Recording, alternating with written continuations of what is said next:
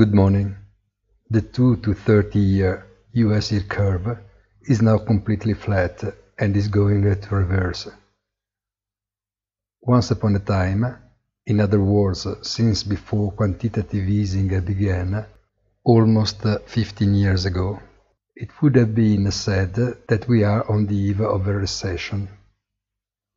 To date, the signal can only be evaluated as a simple indicator of the possibility of this happening, and this is proved by the strength of the equity markets that continue to collect the flows of money, and the high yield sector that moves in contrast to that of safer credit.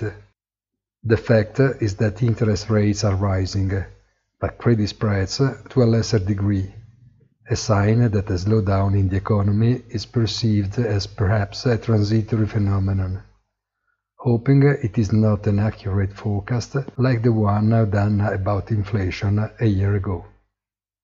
Have a nice day and please visit our site easy-finance.it.